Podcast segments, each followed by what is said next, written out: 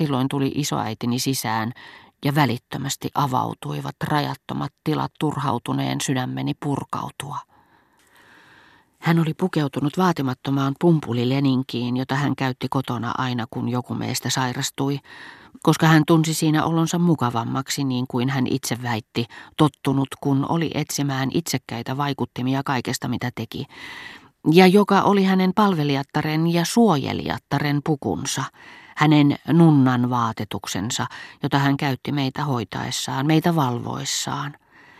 Mutta nunnan ja palvelijattaren apu, heidän hyvyytensä, heidän ansaittu arvonsa ja kiitollisuus, jonka olemme heille velkaa, lisäävät vaikutelmaa, että olemme heille vieras ja tuntematon, että olemme yksin.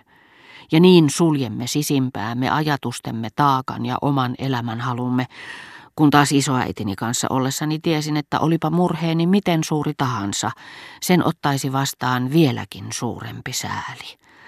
Että kaikki, mikä oli minun, huoleni, oma tahtoni, tapaisivat isoäidissäni minun elämäni säilyttämiseen ja vahvistamiseen tähdätyn tahdon, joka oli omaani äärettömän paljon voimakkaampi, ja ajatukseni jatkuivat hänessä muutoksia kärsimättä, koska ne siirtyivät mielestäni hänen mieleensä suoraan, ympäristöä tai henkilöä vaihtamatta, ja niin kuin mies, joka yrittää sitoa solmionsa peilin edessä tajuamatta, että hänen näkemänsä ja tavoittamansa kankaankaistale ei ole häneen nähden sillä puolella, mihin hän kätensä suuntaa, tai kuin koira, joka ajaa takaa maassa tanssivaa hyönteisen varjoa, lihallisen ruumiin harhaan johtamana, niin kuin me kaikki tässä maailmassa, missä emme itse sieluja näe, heittäydyin isoäitini syliin ja liitin huuleni hänen kasvoihinsa, ikään kuin olisin siten päässyt sisälle valtavaan sydämeen,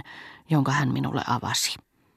Painaessani huuliani hänen poskiaan, hänen otsaansa vasten, ammensin niistä jotakin niin hyvää tekevää, niin ravitsevaa, että pysyttelin yhtä liikkumattomana, vakavana, yhtä hievahtamattoman ahneena kuin imevä lapsi.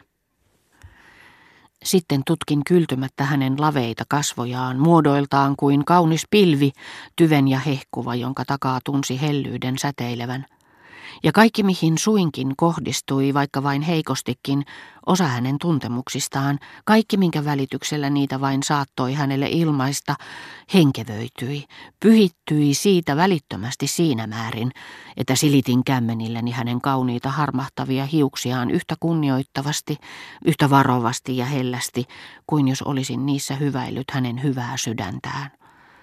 Hänelle tuotti niin suurta iloa kaikki vaivan näkö, mikä säästi minulta vaivaa, ja väsyneille jäsenilleni tarjoutuvat levon ja rauhan hetket olivat hänestä niin ihmeen ihania, että kun huomattuani hänen haluavan auttaa minut makuulle ja ottaa kengät jalastani, ojensin käteni estääkseni häntä tekemästä sitä ja ryhtyäkseni itse riisuutumaan, hän pysäytti anovalla katseella käteni jotka jo tarttuivat takin ja saapikkaiden ylimmäisiin nappeihin.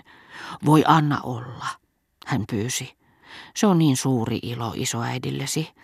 Ja muistakin koputtaa seinään, jos tänä yönä tarvitset jotakin. Vuoteeni on juuri sinun vuoteesi vieressä ja väliseinä on ohut. Tee se jo hetken kuluttua, kunhan olet ehtinyt makuulle, niin näemme ymmärrämmekö toisiamme.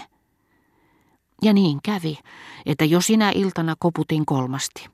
Kolme koputusta, jotka viikkoa myöhemmin sairastaessani uudistin muutaman päivän ajan joka aamu, koska isoäitini halusi antaa minulle maitoa hyvissä ajoin.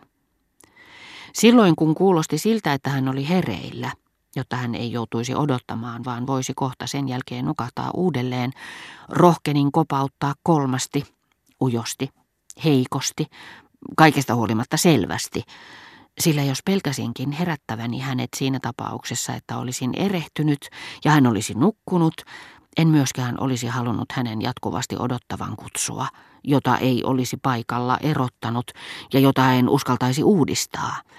Ja tuskin olin koputtanut kolme kertaa, kun kuulin toiset kolme koputusta, sävyltään aivan erilaiset, tyynen voiman läpitunkemat, jotka varmemmaksi vakuudeksi vielä toistettiin ja joiden sanoma kuului, rauhoitu, minä kuulin, tulen muutamassa minuutissa.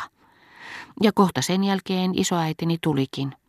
Kerroin hänelle pelänneeni, ettei hän kuulisi minua, tai luulisi jonkun naapurin koputelleen. Hän nauroi. Se koittaa nyt sudenpentuparkani koputukset toisiin. Hänen isoäitinsä tuntisi ne kyllä tuhansien joukosta. Luuletko sinä tosiaankin, että tästä maailmasta löytyy toisia yhtä höpsöjä, yhtä jännittyneitä, toisia, jotka yhtäältä pelkäisivät herättävänsä minut ja toisaalta, ettei heidän viestiään ymmärretä. Mutta vaikka hiirulaiseni tyytyisi vain rapsuttamaan, tuntisin sen siinä paikassa, etenkin kun se on yhtä ainutlaatuinen ja säälittävä kuin tämä minun hiireni. Olin jo jonkin aikaa kuunnellut, kuinka se epäröi, kieritteli vuoteellaan, kävi läpi kaikki konstinsa. Hän raotti kaihtimia. Hotellirakennuksesta työntyvässä siivessä aurinko oli jo asemissaan katoilla, niin kuin aamuvirkku katonkattaja, joka alkaa työnsä aikaisin ja tekee sitä kaikessa hiljaisuudessa, ettei vain herättäisi kaupunkia, joka yhä nukkuu, ja jonka liikkumattomuus saa hänet vaikuttamaan entistä ketterämmältä. Isoäiti ilmoitti, mitä kello oli, minkälainen ilma tulisi olemaan, että minun ei todellakaan kannattanut vaivautua ikkunan äärelle, että merellä oli sumua, kertoi, oliko leipomo jo auki ja mitkä olivat ne ajoneuvot, joiden kolke korviini kantautui. Koko tuon merkityksettömän varsinaista teatterikappaletta edeltävän näytöksen, tuon itsensä päivän vähätellyn johdannon, jota kukaan ei katsele, palasen elämää, joka kuului vain meille kahdelle, jota mieli hyvin muistelisin päivän kuluessa Françoisin tai hotellivieraitten aikana puhumalla aamu kuudelta vallinneesta sumusta, jota olisi voinut veitsellä leikata, rehentelemällä jollakin aivan muulla kuin hankitulla tiedolla, nimittäin kiintymyksen osoituksella, joka oli annettu yksin minulle, suloisella aamullisella hetkellä, joka alkoi kuin sinfonia kolmen koputuksen rytmikkäällä kaksinpuhelulla, johon hellyyden ja ilon läpitunkema sopusointuiseksi aineettomaksi muuttunut enkelien lailla laulava väliseinä vastasi sekin kolmella koputuksella, kiihkeästi odotetuilla, kahdesti toistetuilla, joihin se tiesi siirtää isoäitini koko sielun, ja lupauksen hänen tulostaan musikaalisella tarkkuudella ja taivaallisen sanansaattajan ilomielellä.